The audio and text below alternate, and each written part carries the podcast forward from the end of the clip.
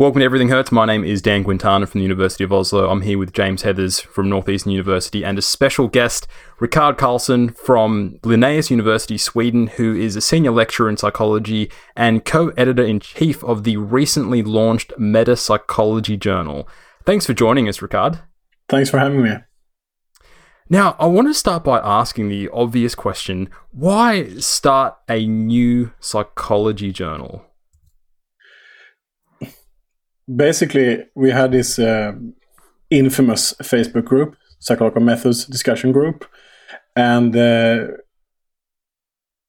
with the discussion there, discussion at PsychMap as well, the other, the other um, Facebook group that's popular for method discussion, and discussion on Twitter and all these blogs, we kept realizing that after a time, things start to get hard to to find. Things were a lot of discussion. It didn't end up anywhere. It didn't get in print, so to speak. And then we start talking about this is a shame. Really, a lot of the th- good things that we have discussing here should be part of the scientific record. In in te- five or ten years, people should be able to go back and, and see this. And so, really, at the start of it, it was about having a a journal that is some kind of stepping stone between these kind of um, open science and method blogs like Data Colada or uh, 20% uh, statistician and uh, these kind of blogs and traditional journals. Uh, so it's about giving credit um, and making things part of the scientific record. Uh, and then we also start talking about everything we, we thought was wrong with the current publishing and thought that well if we're going to make a new journal we're going to make one where we make it just the way we like it. And then um, we don't have any uh, anyone to blame when it still doesn't work. Because really that, that's just a thing about our journal is that we're trying a lot of new ideas here and we are not really sure that they are going to solve anything. We're going to try it. And if it doesn't work we're going to change it Right on. What are the what are the what are the new ideas? As I I know, but people may be encountering this for the first time because the journal's literally just started. They won't be there. Oh, I know that article from somewhere. They won't because uh, you've only just started putting them out. So, what are the new ideas? Yeah. Well, for one thing, I, I don't think that all ideas are new per se. I think what's what's new is that we're taking all uh, lots of good ideas from different journals and putting everything into into one of the same journal. For example, we are open access and we don't have any article processing charges. And this isn't really new. There have always been uh, journals like this, and actually, I'm going to prepare. I start preparing a little a little list of good journals that have this kind of feature. So that's really not new, but it's new to have a, a method or open science uh, related journal in those, those in, that kind of way. But but there are other journals like uh, the quantitative journal in uh, in um, quantitative methods in psychology. It's also open access and free of any charges. So that's not one hundred new. Um, I think our focus on getting uh, blogs and social media discussion into a scientific format that is definitely new.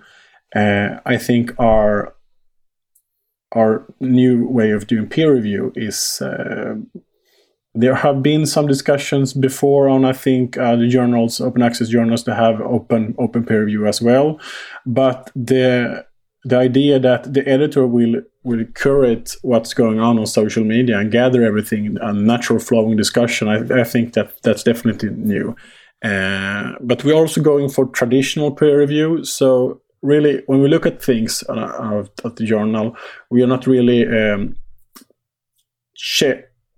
removing things and adding and changing and we are supplementing things. So we are going to have traditional peer review that is going to be open, uh, but we're also going to have what we call open social media review where anyone can can comment on. Um, um, and we have our I think we're also going to be radical in terms of how much transparency and openness we're going to require.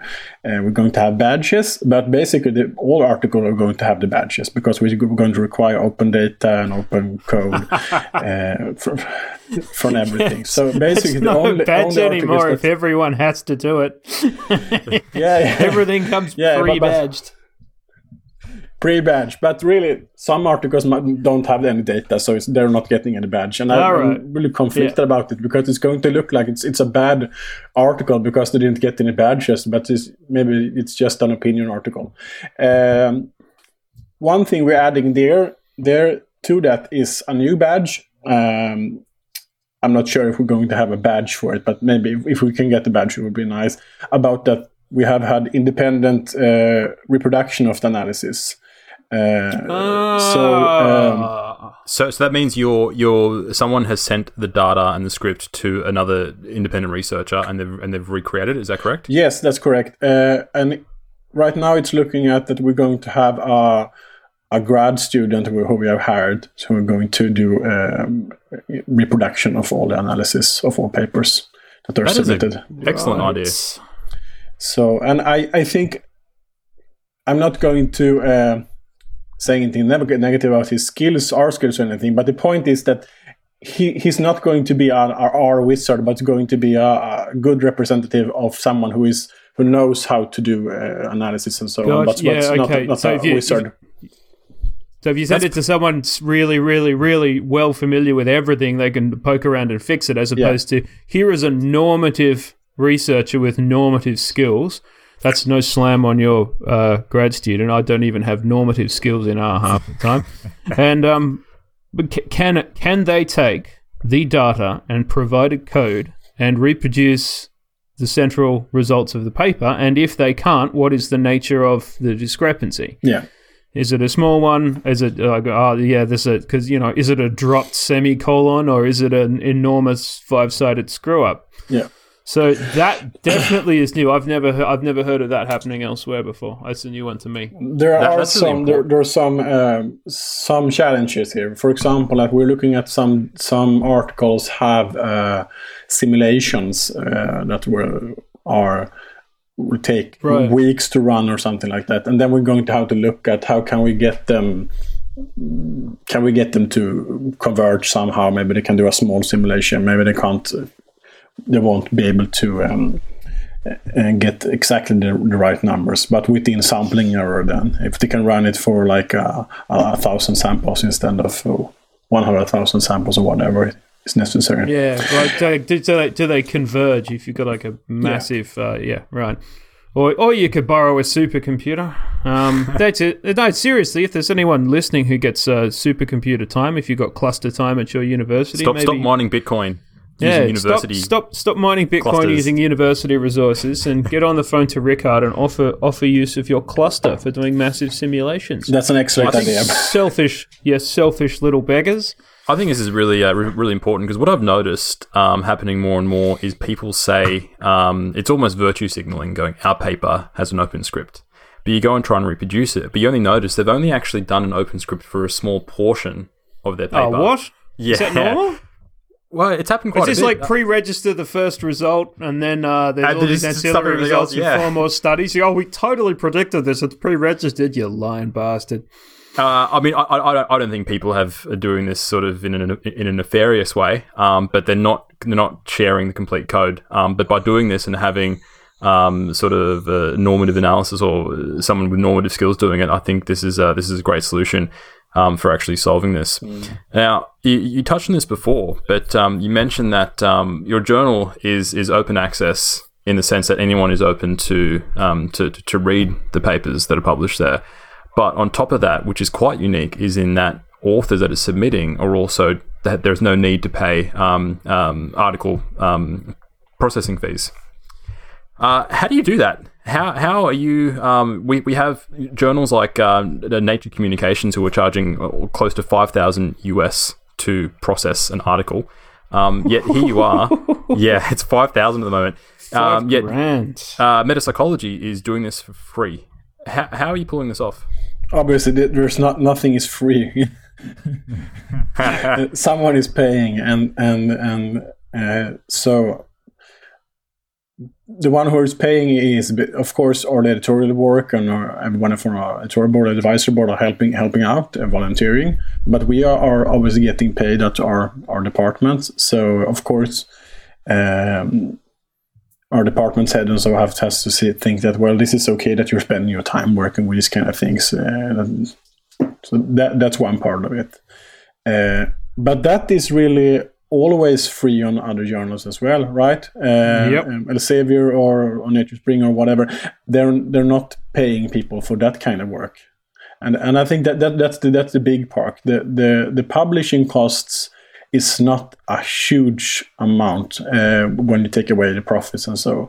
Um, but we're getting support from Linnaeus University, and they've had this uh, way option to publish um journals in this way for uh, I think 15 or 20 years now. So it, it's really, it's really not really nothing new. What's new is the way it's getting published, and uh, the- it has only only been in national journals before. And actually, we're looking at. Uh, I was recently in a meeting with um, open access publishing in uh, in northern countries.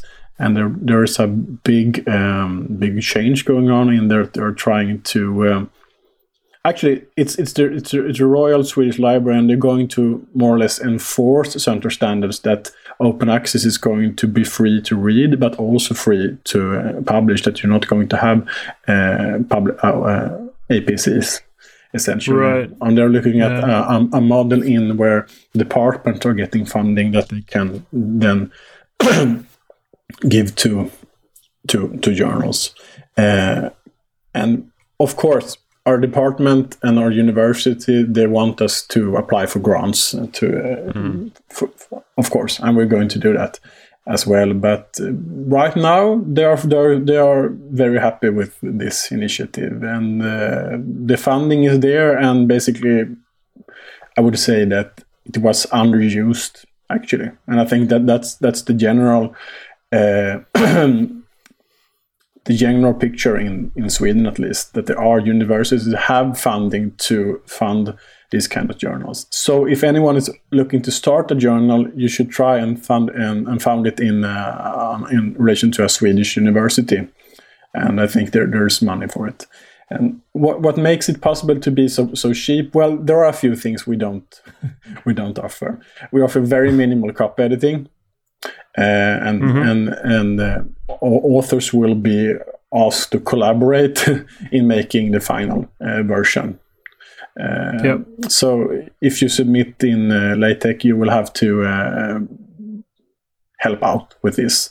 Likewise, if you submit in Word, they will will give you a, a Word template, and we will ask you to, to add it to this. Of course, we're going to have have some copy editing assistance, but it's not going to be this kind of nice thing where where everything just happens by itself. It's more like IKEA, you know, you, you get a, a box of furniture and you have to build them for yourself. That's our, our kind of publishing strategy.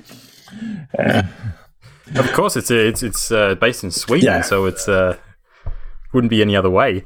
Uh, now, one thing that really strikes me about the journal is uh, when you when, when I was reading the um the the inaugural issue, which has the editorial written by yourself and the board, it really seems like um, this is the to- type of journal that would be if journals were completely new in the year 2018. This is how you would make a journal.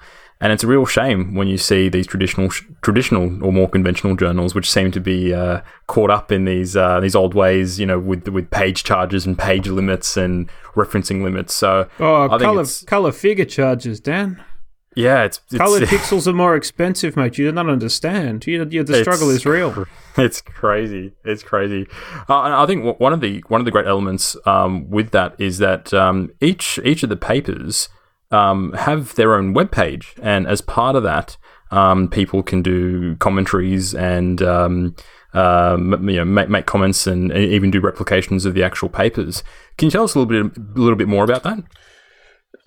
Uh, well, we haven't figured out exactly the technical details yet. Uh, we are we're working on on two systems that are uh, free and open source that making this ha- possible. One of the system is the Open Journal system. It's basically a, a um, like Sc- Scholar One or a Manuscript Central system for editor flow. Uh, it's not doing everything we want. For example, I would like to have full transparency in that I could invite people to just spectate within their tutorial system. And that's not possible yet. So right now we're working with manually uh, mirroring everything to to the uh, OSF. Um, Open Science Framework. That's also a great system that is helping us with lots of things that's free. And we're looking at having a having a preprint service through the Open Science Framework. You know, like PsyArXiv, but we're going to have a preprints and meta psychology, so it's going to be be through that system. And and currently I'm, I'm still working out the technical details what is best to track the the papers through uh, the OSF or through through our open journal system and so on. But basically, is that when when an uh, an editor that, that when publish a paper that we have we are kind of responsible to see that things come together and we we we're anticipating that articles will be commented on back and forth and so on. And we're trying to link this together. What we're not having quite yet is um, we don't have any uh, commenting fu- function like anonymous just leave a comment on our website, but we can have that through the OSF. So uh, right, okay. Uh, so there are, yeah. there's some technical details to, to to make this work, but it shouldn't it shouldn't be it shouldn't be a problem actually when when, when we get it, it down but but but the, the really um, the main thing is having uh, editors that are um, yeah that, that we have uh, a look on our papers and so on. And I, I don't think until we have extreme amount of publications this is going to be very hard i think. We're going yeah, to right. see that well this is continuing this is related to to this paper and so on. And and i think we need to have some kind of way of see how things are related um, because most of our articles i think is going to have uh, a reply or a rejoin or a comment or a follow-up or a replication or, or whatever. Uh, and and hopefully I, it's it's not 100% um, uh, decided yet. So I'm maybe I'm, I'm going to get some some uh, criticism for, for saying this here right now, but we're looking at uh, the Curate Science and how we can uh, interconnect with them as well. For example, if you if you write articles based on the Curate Science work, um, so the, we're, we're we're looking at what are the new ways with new technology so we can connect connect articles. Right on. I saw something today. Um, actually that made me think of this. It was a few hours ago. There is an open access, free to publish medical journal that is kind of for doctors' case studies. It's called uh, Cureus. C U R E U S. I'm not supposed to sure if it's supposed to be like Linnaeus or if it's supposed to be curious, but spelt wrong. It probably has some Latin meaning I have no idea about. Um, it's it's free OA, but if everything's really grimy, if you uh, if if everything's if, if it's not laid out right, if you haven't done a uh, if the, the, the language isn't good enough, if the, the the graphs are muddy, if things don't make sense, and you don't adhere to their formatting rules, and you must adhere to the rules, but if you don't, you can get charged for copy editing because that's the one thing or you just want to you don't want to you don't want to do that yourself. Every time you publish something you're like i'm trying to do science here and i'm fixing up uh, the, the clauses in this woman's sentences. What the hell's going on? What was he thinking? What was you? instead of doing that they have a, a pay for copy editing function and it's not actually that much because they probably have a, a freelance service. I think it's 140 bucks or something similar. So if you just can't get it together yourself or you don't have time to come to the table with your own formatting then um, you just pay straight to the copy editing service, and the copy editing service fixes it up for you. So that's I, I I don't mind that for a couple of reasons. First of all, a lot of some people don't have time, especially if you're if you're a PhD MD and you're trying to publish a case study. Um, you know, it's probably not your primary job, but you found something interesting, you want to stick it in the research record. Fine, maybe maybe you don't have time, but it's also it's not a lot of money, and it's transparent. They're saying this is how much it costs to do the copy editing. You're paying for the copy editing. You're not like paying to keep the lights on in here or anything like that. The journal is free. The copy editing is not free. So, you know, there's uh, there's more than more than one way to handle that. But your your version, I take it, is like go away and fix your paper up until. yeah, yeah. It's essentially people if, if they really if if someone needs. Uh, if a, if a paper requires extensive copy editing, we will uh, people will have to hire that help for themselves. Maybe we can give some give some pointers. Maybe our copy editor, um, our, our, copy editing assistant wants to make a few extra bucks on the side. Maybe. yeah, that, that, that's what that's one way. But but we want we we don't want to have any cash flow in or out and it's it's right. more more about a, a philosophical s- statement that we want to make sure that it's it's going to be complete completely free. Uh, there are other models, and they, they have their pros and cons. For example, I think the the, the Collabra, um, um, yeah. it's, it's, a really good journal in that they have. Um, you pay for what you need, and it, it's similar that way. So they have have, have low fees, and they have this kind of where where um, where when you contribute, you get some um, you get some some back and so. Uh, but we but we're trying to aim to just have it free, and let's see. Um, as as long as we have some funding, uh, it's not going to be a problem. Yeah, right. But it's really tempting to say that well, if we can't reproduce your uh, your analysis within three hours, we're going to charge you. That would have been great. Ooh, yeah, that's how you do it. ah, yeah, I like it. Um, well, it certainly puts uh, it certainly puts paid to like the, the you know why do we have a two and a half thousand dollar APC? Oh, we have so much value added in our journal. Copy editing is always mentioned it's always mentioned in that list of what are all the things that we do for you? This is what we need the money for, you know. There's never any mention of sort of, and I always thought that that was disingenuous just because these are for profit companies and they never mention the fact that they're making money, even though they very obviously are or they wouldn't exist. But they leave that off the list every single time. It's always, oh, we've, we've got to pay everyone to keep the website together, we've got a ton of back end stuff. Um, we've got permanent staff who do the sort of non academic or quasi academic functions. And don't forget the copy editing. Well, the copy editing apparently is $140.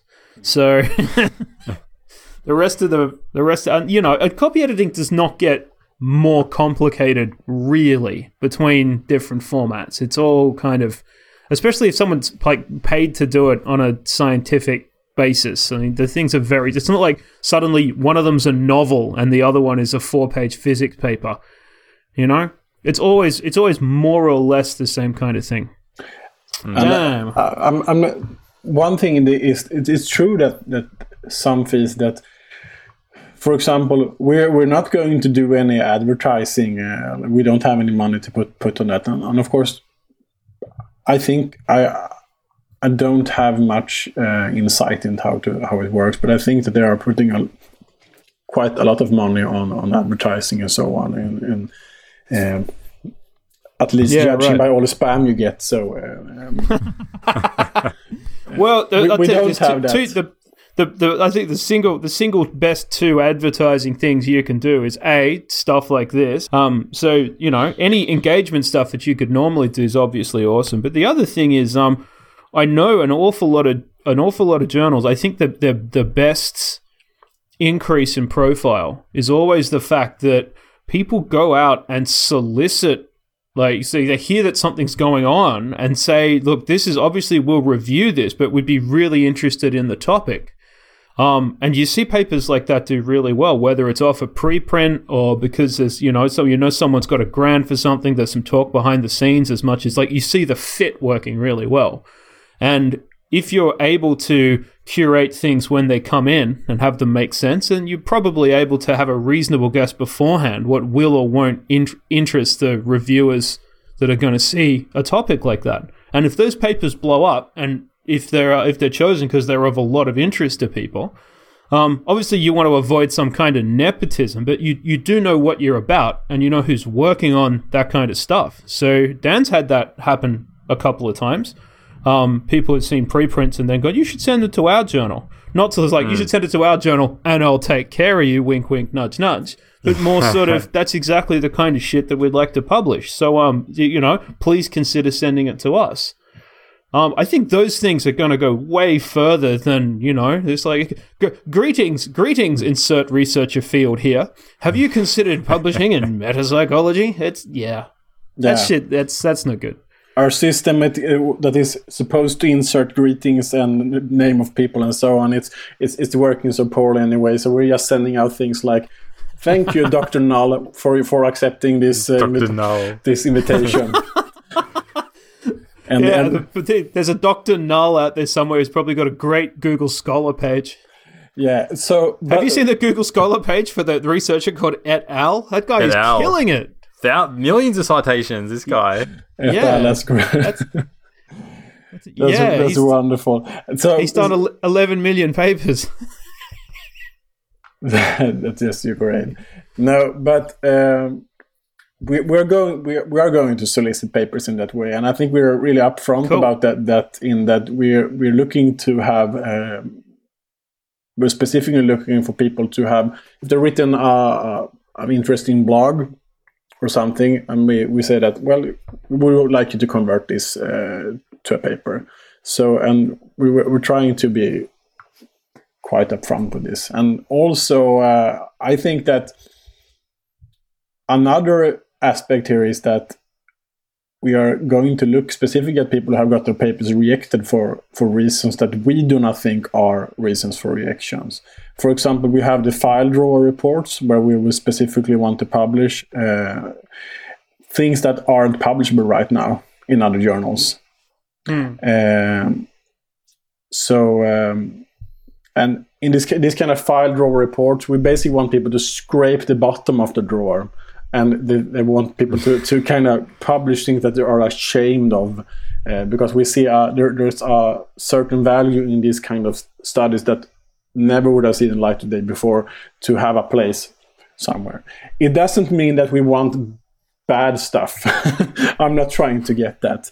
Basically, but what we would do, the optimal file drawer paper would be a series of studies where some are quite good, a few good experiments, but also a few failed experiments. And with failed, I don't. It could be that there are no, no statistically significant result, but it also could be that they are failed in other ways.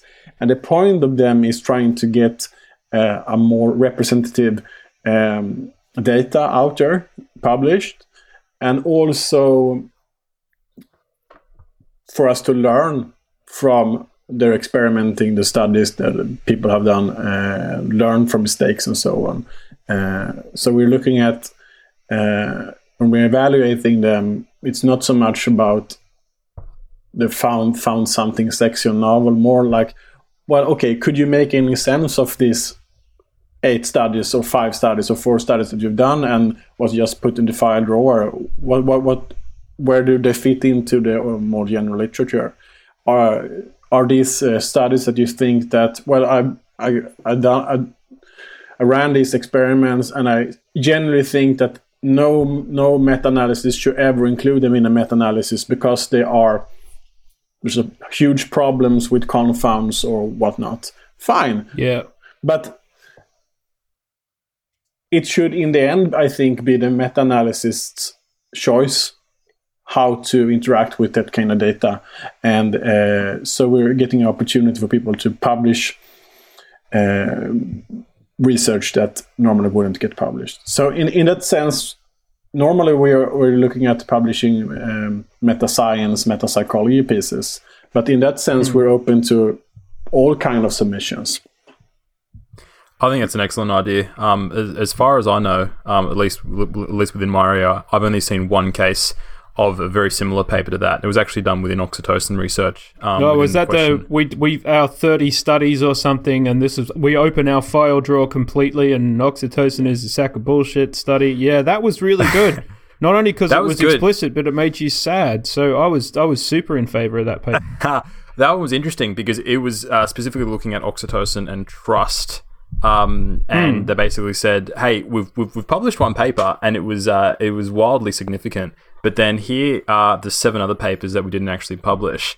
Um, so that really put the last nail in the coffin of this whole oxytocin and trust idea. Um, and that uh, that really wouldn't have happened. Um, I think it was actually quite bold for the journal because it, it was a pretty like it's a pretty decent journal that it was published in.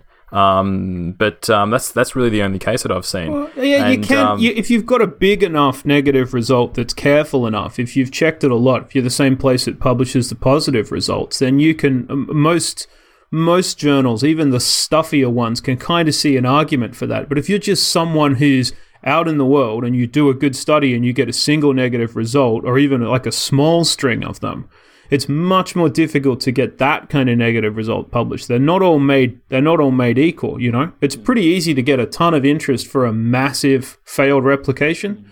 Um, it's pretty easy to say uh, this particularly contentious result, we checked it carefully on a reasonable sample. You can get that published, but sort of, you know, anything anything where you're not where you don't have any leverage to make people pay attention or you don't have some kind of name to name to trade on. Yeah those things still get shelved all the time. You've got to remember the meta science bubble dan. You know? There's an awful lot of hmm. people who know an awful lot about methodological development. They're big supporters of open culture. They seriously give a shit. And it's like i don't know what single digit percentage of researchers that is but it's hmm. still very few people. Just because we talk about it all the time i reckon you could go walking around. I always think of this. Could i walk around in this department and knock on doors like a goddamn mormon and go excuse me sir have you ever read this book on open science and they'd go what are you talking about Actually, that, So- that, that, that is kind of. I have a colleague. He's he's kind of always saying that about me, saying that "Oh, okay. Did you, did you bring did you bring the Holy Bible this time as well, or what are the other scriptures that you're coming? So he's calling me a. Mormon, or a, or a equivalent of that.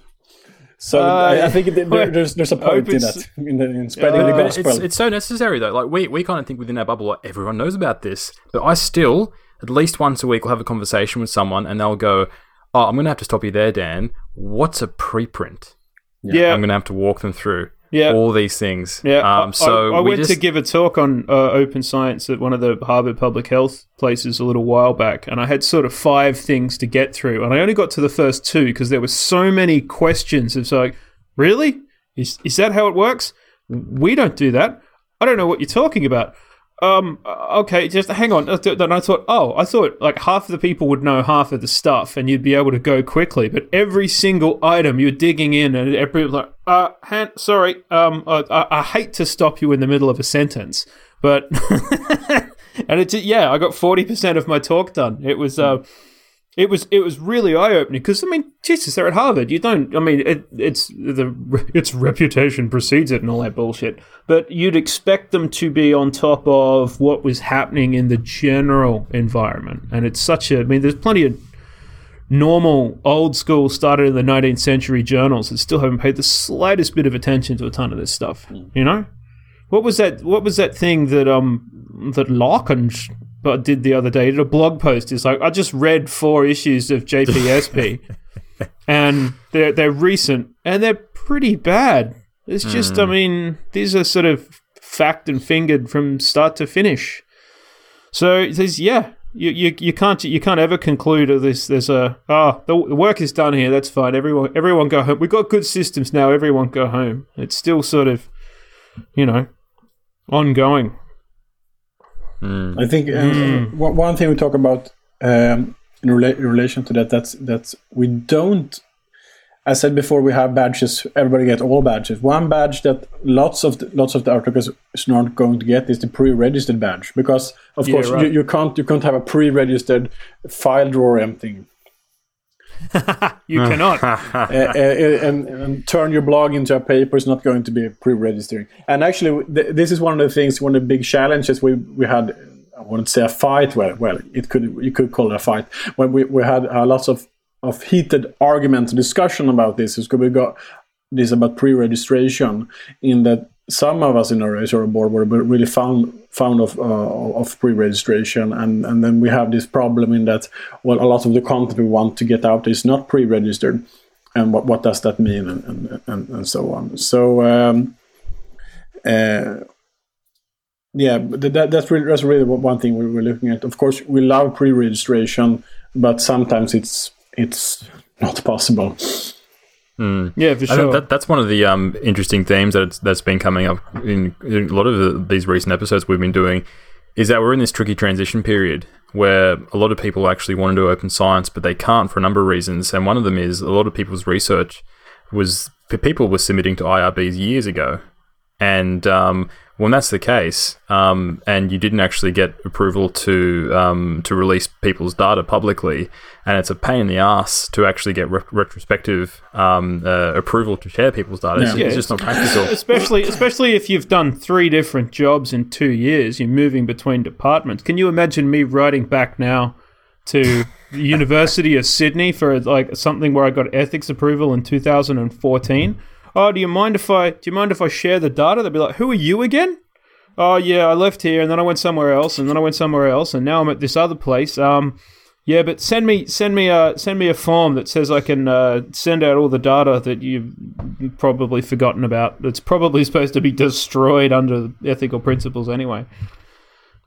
You know, uh, in Australia they have this thing. I don't know if you know this, Rickard. But, uh, you're supposed to. Is it seven years, Dan? After seven years, you're supposed to shred seven, everything. seven years and fifteen for clinical. Yeah, so that's obviously an impossible requirement if you have a three year PhD. You're like writing back to a department full of people you don't know. Oh, do you mind shredding everything at the back of drawer B in a filing cabinet they put in the basement?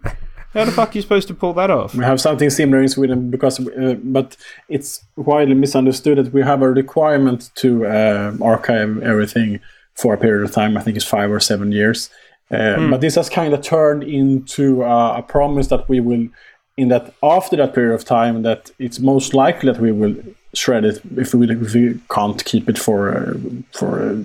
Uh, for logistical reasons or something that we are allowed to, to shred it. In that a lot of researchers have, have gone out and promised their their uh, their participants that they are going to shred it after that that period of time. Uh, um, but it also depending on what we're doing with the data and so on, uh, we, we, if it's ongoing and so on, and we have published on it, we, we might have to to keep it in some form. Uh, and I, I don't think it's a it's a, a a coincidence that we're starting this journal in Sweden because Sweden we have had uh, lots of openness and transparency in uh, a long time. It's it's it's it's a really part of the uh, constitution in Sweden. In that, Part of the constitution. yeah, yeah, yeah, yeah, yeah. For example, right now, if any of you would like to see all my emails, you can do it. You can read them. it's public. Oh, it's public you- domain. you- yeah. You're not gonna be. You're not gonna get um. You're not gonna get Brian Wansinked. No one's gonna. No one's gonna. A journalist is not gonna Freedom of Information Act. Your your journals. You, you, your emails. You already did it yourself. Do you also have the Uh, same rule like we have here in love. Norway in that you, you can actually request to see anyone's tax return? yeah, yeah, yeah. Uh, Okay. yeah it's it's also open um, most of the things and so so in in the and obviously these things aren't really enforced. People aren't actually taking advantage on this. But but in, in terms of a lot of these things what um, about open data and so on the way i view uh, the law in sweden we, we have to oblige anyway because uh, yeah. But but then there there's the, this new um, new legislation from the European Union about uh, how to treat uh, identity of, uh, of of participants in uh, databases. So on. So things are getting getting a bit trickier. Uh, one thing I hope that we we will be able to do is working towards being better at uh, making data anonymous. And I, th- I think this is Yeah, a, right. a, a big problem in that you know people think that they have made their data anonymous, but they really haven't. If you know like age, uh, gender, and you know uh, that, a person has a, a weird illness or something, and you know it was collected at uh, what part of uh, uh, what county was collected and so on, and then basically you will know who, who the person is. It's so easy to to uh, backwards identify people, and also I think from ethical point of view is that even if you aren't sure that you can backwards identify people, if people ha- are under the impression that well i'm sure that that is the guy who, guy who, that is my neighbor and or that, that is my wife in the data set. I'm i'm 100% sure of it even if they aren't if they shouldn't be sure about it. Uh, that's a problem as well. So uh, yeah that's a, a riddle to solve how we're going to uh, re- properly uh, de-identify data sets Yeah, I've, I've seen a few. Uh, I saw recently on Twitter someone's put out like a, an R script. No, sorry, an R package, which can help you do this. And one of the things that it does is um, if you have certain ages, it'll just base rather than making it a continuous variable, it'll just make it a categorical variable between 18 and 25 and do all the certain things to make it a little bit harder um, to, to, to do that because it's a massive challenge and I'm kind of surprised we haven't solved it yet. Obviously, because it's probably pretty difficult. Yeah, and this is one of the kind of things that I, I'm thinking a lot about. In that in APA, it's kind of most article we we always collect exact age. I don't know why we always collect exact age, but that's a problem because it makes it so easy to identify people. If you if you just collect data on on your on your uh, on, on college students, for example, it's very likely that you as an experiment when you look at you see exact age and you see oh oh 47 i know 47 male undergraduate student that i collected here. You know who it is right? Mm. uh, and and uh, sometimes i think we are collecting uh, unnecessary data we're not going to use anyway. So um, um, oh yeah, sure. we, we, we're we're getting problems with our data that we don't really have, and I think that uh, yeah, if we're going to go for full openness and transparency, we're going to solve this problem. And I think people have just ignored them because they're saying, no, nobody's going to look at my data anyway, so I can just collect it. It doesn't matter if I, I know who's who's in this data set or not. Nobody else is going to see. And uh, I, th- I, think that's that's a huge problem we're going to tackle. And we, we made a promise that if people say want to send something to our journal and they say that well we can't check, we can't de-identify it properly, then we're going to work towards making this happen. Yeah. So we we, right we, we, see that as, as a as a challenge. Yeah, baby baby steps. I had a, a PhD. Um, I, uh, I still haven't published this study yet, but um, every single person in the sample was 19. Like, yes, yeah, figure figure out who that was. But you know, rare, rare, rare disease, small town, uh, aberrant age, much much easier, especially if it's something you don't want people to know. Yeah, mm. you're, the, you're, the, only one in the village with herpes, Dan. Oh, thanks, thanks very much. Yeah, I, I was trying to keep that under my hat, not literally, but you know, I didn't want people to know. No, but for example, we we done discrimination research, uh, and and oh, yeah. and then depending on the level of uh, of precision in, in what kind of work, uh, we applied for lots of uh, lots of job openings and with with fake applications and so on. And and then if it's really specific, the, the oh this is the this is this kind of work is construction company in this town or whatever. It's going to be so very obvious what it is. So um, and yeah. Uh, yeah. So we really, got to go large metropolitan organization rather than yeah. name name the company. Yeah. And I, I, think that uh, what pre-registration is going to help with this as well because if people know what kind of analysis they're going to do beforehand if that's possible then they don't have to just collect everything oh we have to collect this and we have to collect that. Maybe we can use that for something. Maybe maybe maybe we're going to use age as a covariate maybe not. Maybe we're going to use mm. um, count we're going to uh, splice the data up on, on counter level or using counter level as, as a cluster, cluster on counter level or whatever or maybe we're not going to do that. And, and this kind of um, rubber band problem with the type of analysis and the research question we have beforehand might be a reason why we have, have the need to collect lots of data for things that we're actually not going to use or, or it's not central for our research. Uh, but but but really, I, I, have a lot of sympathy for how hard it can be. We're, we're writing up a, a, a grant right now on Open Science, um, Open Science project, um, uh, and. Uh, it, it's, it's about about, about co-authorship and gender and and, and publication uh, across time for research and so on. And really, we would like to have we would like to say that well we can pre-register our hypothesis uh, and data analysis plan and so on but really I, I, can't for life of me do it i have to see the data before i can make sense of it so uh, yeah. th- that's what we wrote uh, after a long discussion about what we're going to do. We actually wrote that okay we're going to do cross validation i'm going to have a small portion of data and play around with uh, and then we're going to pre-register and do cross validation and right on. that, that's what that's yeah, one way to one way to solve it. So I, I don't think we can we can uh, be um, 100% dogmatic on these issues. And, and I think that is one of the thing, uh, things I've learned when working with this journal is that a lot of these issues are a bit harder.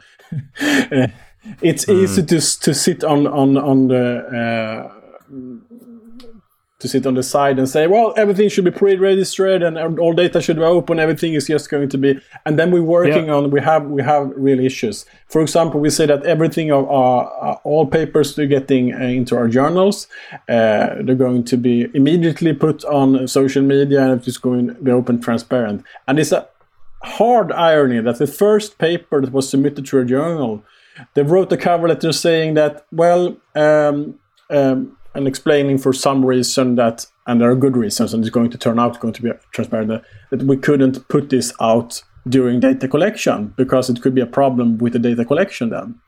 And we were just, uh, yeah, that's true. so our, our, our very first mission is actually it's it's secret. Okay, you got to be you got to be flexible yeah. for these type of things. Uh, yeah, that's a. I was going to ask you actually. Is that's a, a challenge that you didn't expect? Um, one of the, the questions I I really wanted to get to is like not, you, people continually talk about oh we should start our own journal from scratch. What's the single hardest thing that has been like the the, the, the single least tractable challenge from starting a journal from scratch? It can be something we've already said. We don't have to backtrack. But what was the what was the hardest thing? I think it's the uh, person. I say it's it's always the um, uh, DOI numbers really? yeah, yeah, and, and and especially with with uh, Felix Schönbrodt, who wants a, a, number for everything. No, there I said it. No, but it, uh, no, it's, it's just an example. But but but the biggest challenge has actually been uh, I think all these kind of little details to make things work, and we say, oh, yeah, yeah we're going to put it through there, and we're, signing a number there and everything, and then no, that's not going to work because it's not going to cross-reference correctly and, and so on. And this kind of technical aspects of uh, where we track papers and so on, we, we have had some uh, some a lot of discussion. It, it's been been a really big, big headache, mainly because I think this is quite boring. So, so I, yeah. I, am not very motivated to solving these problems. Uh, but, That's but, not. That is not what I would expect the answer to be. Is it? It's hard to get it to you know, hard to get curation sorted out. There's the, there's the uh, uh, another answer as well, and the other answer is getting everybody to agree on anything at all. And, and three open th- scientists, a, four opinions. A challenge. Yeah, now, and and, um... uh, and as you can expect, if you're looking at our editorial board, you would you would see that we have quite a few strong-willed people. So getting mm. everybody to uh, agree on everything, it's been a a, a, re, a real challenge, uh, actually, and um, and um, because when we started this journal, everybody's like, "Oh, we're going to do this like a dream journal with everything, everything I was thinking we could do, and so on." And and everybody's dream is not exactly the same.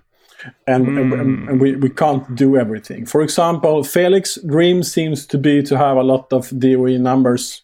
Um, uh, and Marcel van Assen, he really likes pre-registration and so on. And, and mm. they're going to be give and take. But I think we have a lots of good discussion. Uh, um, and we I think we have always been able to to reach kind of consensus of things. And we have an interesting journal structure that we don't have one co one editor in chief, but we're two co co editor in chief. So for those kind of decisions, uh, me and uh, Ulrich have to fight it out. um, and we will, and we can we can move it to a, a board decision if we can't agree on things. Um, but in some ways, I think th- this was this was obviously the hardest part.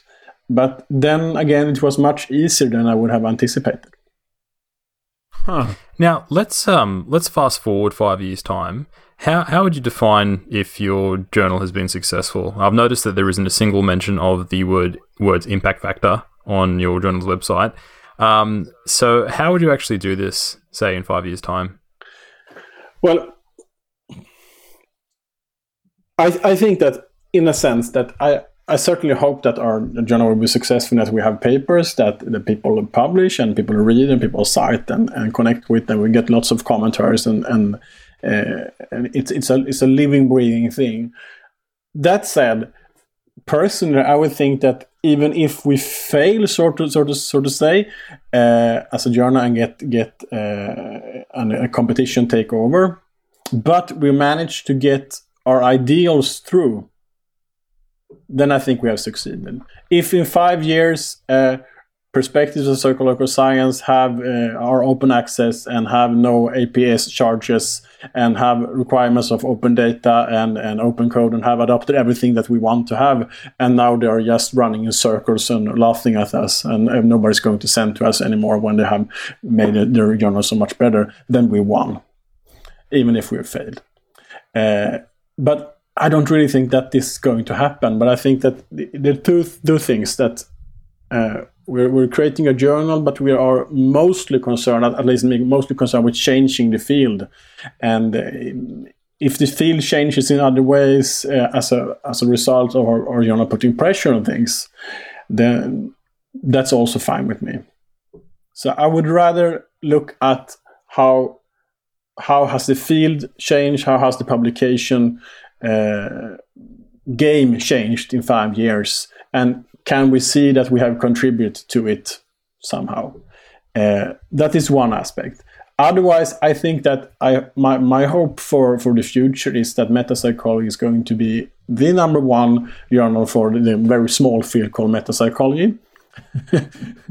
um, uh, dealing with, with this kind of this, this, kind of papers, but also that we're going to open up and be a a good first outlet for uh, meta-analysis uh, and replication studies and and, the, and this kind of in, in, a, in a broader sense. You know like uh, psychological review have a lot of review papers. I hope that we will we, people think will see that well we can submit meta-analysis or or, or similar papers um, to meta-psychology. So i hope that we will be we will be popular in in that sense but as to impact factor well, impact factor is a funny measure because if I understood it correctly, um, just a few papers with a lot of citation can get it up really high.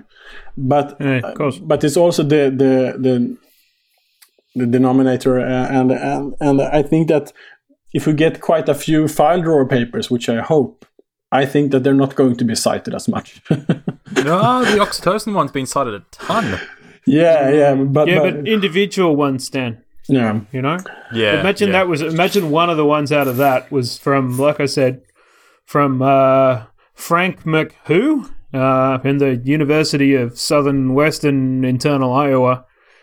You know, it's like I mean, it's it's important that it's known. It's uh, the existence of things like that a lot of the time is is of most use when someone's trying to aggregate all the information that's available. It's not necessarily frontline reading. We expect mm. people will have more interest in prospective ideas because, you know, we're trying to find stuff out. But if you're trying to aggregate everything that's there, it's super important that all the investigations of everything that's there are collectively represented. So, you know, if your your goal can't really be if you if you're committing to publishing stuff like that, your goal is never going to be oh, we need to maximize the individual impact of this thing. You know, it's a it's more a service model than a kind of a mm a glamour model of how to understand publishing. So it's it's you know, paradoxically the impact factor, and that's how I have to say it because I hate the damn things. Um, the, the, that will go lower as you start to provide more utility to both the researchers and the people who are trying to aggregate research. There's nothing you can do about that. Yeah. Mm.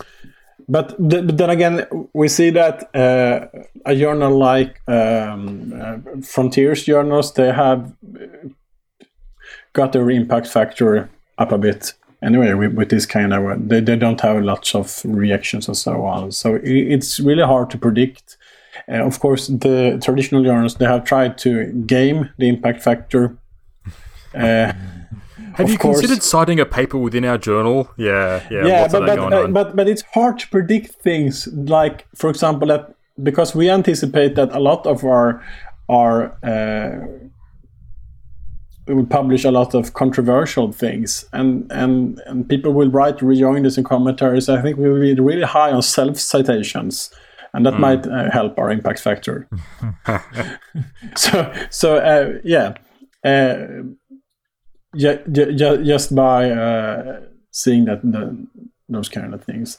But and and I also have a, a hopefully that we will people will will submit things that got, for example, um, rejected as psychological methods or perspectives of, of on psychology uh, journals like that uh, that are really good and are, are going to be cited a lot, actually. So we're hoping for that because I think that in in normal publishing,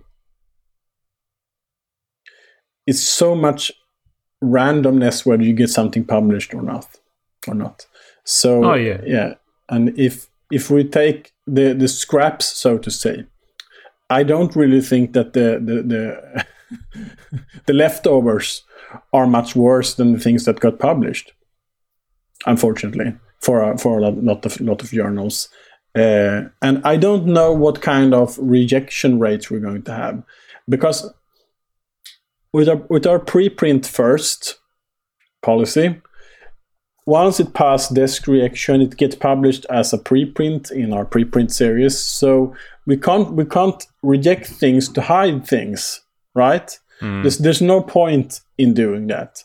Um, uh, it's out there anyway. So that kind of uh, um, that that kind of idea from reviewers' point or editor's point in a, like hiding bad science to avoid embarrassment, that's not going to happen. Um, so we're, we're going to have our our incentives are more like going to okay how- how can we make this paper as good as possible to make to improve this paper as much as possible? And yeah. Well, um, before before we finish up for today's episode, we always like to ask our guests some uh, quickfire questions about their career. Uh, so for you, Rickard, I want to ask uh, in regards to uh, psychological science, what have you changed your mind about recently?